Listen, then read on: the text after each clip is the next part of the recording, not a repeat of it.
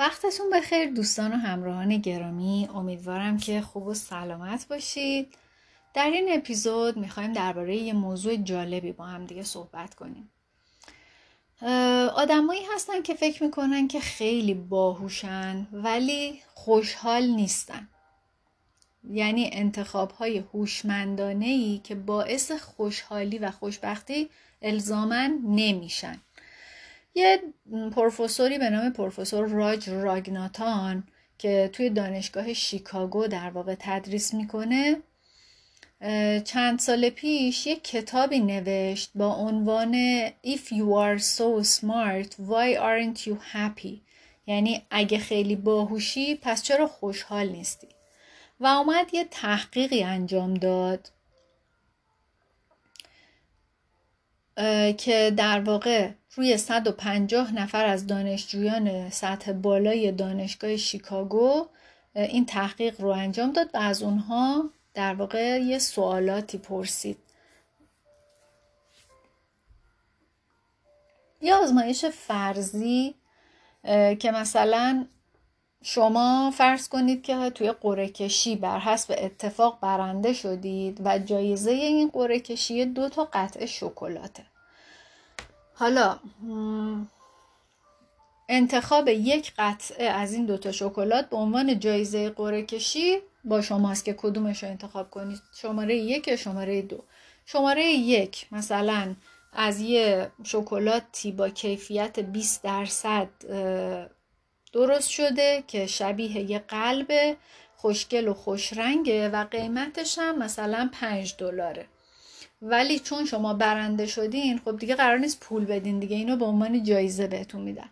ولی شکلات دومی از یه شکلاتی با کیفیت 90 درصد خوب درست شده و قیمتش هم مثلا 50 دلاره. یعنی ده برابر اولیه. ولی فقط قیافش شبیه سوسکه. بازم شما چون برنده قره کشی شدین نمی‌خواد پول بدید. و اونو به صورت جایزه مجانی بهتون میدن. حالا شما کدومش رو انتخاب می‌کنید؟ و فکر می‌کنید که کدوم رو انتخاب کنید خوشحال ترید اونی که کیفیتش بیشتره ولی شبیه سوسکه و گرونتره که در واقع قیمت اینجا برای شما تفاوت ایجاد نمی‌کنه. یا اینکه اونی که کیفیتش پایینتره ولی شبیه یه قلبه.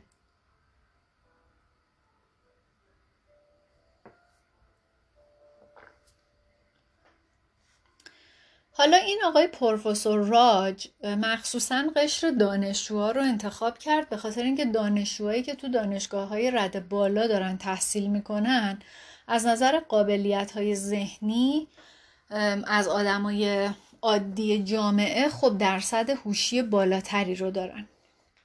68 درصد از داوطلبینی که تو این آزمایش شرکت کرده بودن اومدن اون شکلات رو که شبیه سوسک بود ولی کیفیت شکلاتش بالاتر و مرغوبتر بود رو انتخاب کردن. و خیلی تعداد کمیشون حس خوشحالی داشتن. ولی به نظرشون انتخاب بهتری رو کرده بودن. و اینجایی که دقیقا مشکل داشتن یه زندگی به ظاهر موفق ولی غمگین ایجاد, ایجاد میشه. همه ما افرادی رو توی زندگیمون می‌شناسیم که یه درآمد خوب دارن خانواده خوب دارن جاهای خوب میرن تفریح خوب می‌خورن خوب میپوشن خوب میگردن ولی شاد نیستن. زندگی اونا انگار یه وظیفه است و از تصمیماتی هم که گرفتن راضی نیستن. یا اگه باهاشون صحبت کنید ممکنه بهتون بگن که وقتی که پولدار نبودیم خیلی شادتر بودیم. مثلا من خودم زمانی که توی بانک کار می‌کردم یه مشتری داشتم که این آقا خیلی ثروتمند بود و یه شغل عجیب غریبی هم داشت که حالا نمی‌خوام اینجا بگم. یه چیزی رو یه چیز عجیبی رو که اصلا من تا اون موقع واقعا فکرش رو نمی کردم که امکان داشته باشه از کشورهای اروپایی دست دومش رو وارد می کرد و به اینجا به قیمت خیلی کلونی میفروخت. و از این راه واقعا ثروتمند شده بود.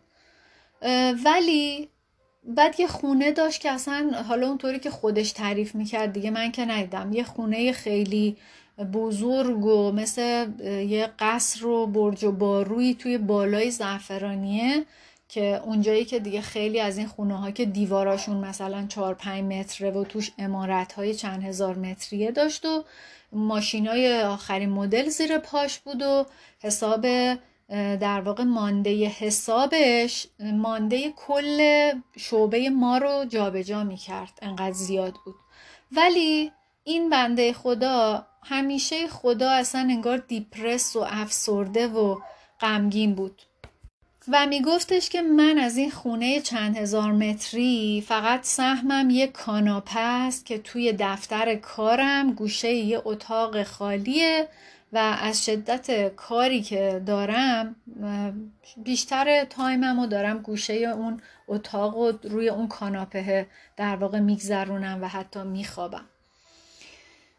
من نمی‌خوام بگم که همه آدم پولدار و خوشبخت نیستن و بدبختن ها این به نگرش آدم ها خیلی بستگی داره. ولی حتما شما هم آدمایی رو این مدلی دیدین که جزو آدمای باهوش حساب می شدن به دلیل شرایطی که برای خودشون ایجاد کرده بودن. ولی با انتخاب هایی که داشتن یه زندگی غمگین برای خودشون ساخته بودن. حالا می‌خوایم ببینیم که چطوری میشه که این مشکل رو برطرف کنیم و دیگه این غمگینی رو از زندگیمون دور بکنیم.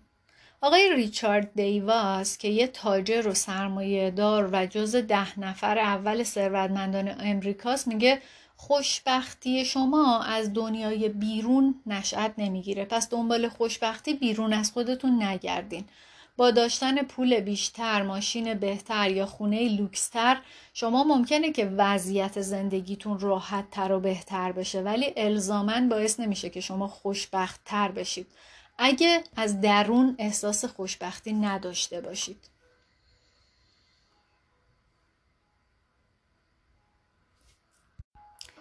در اپیزودهای آینده کتاب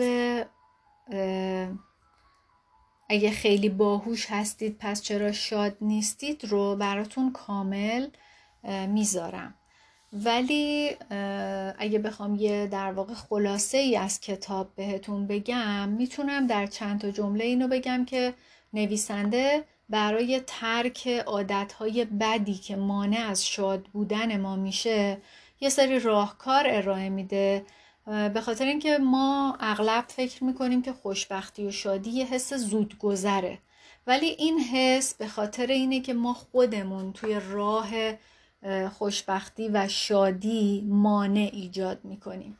و حالا شما باور کنید یا نه و بپذیرید یا نپذیرید برای اینکه تبدیل بشید به یه آدم شادتر و سلامتتر از همین الان و از همین امروز می‌تونید اقدام بکنید و با انجام دادن این راهکارها تبدیل بشید به یه آدمی که واقعا شاده.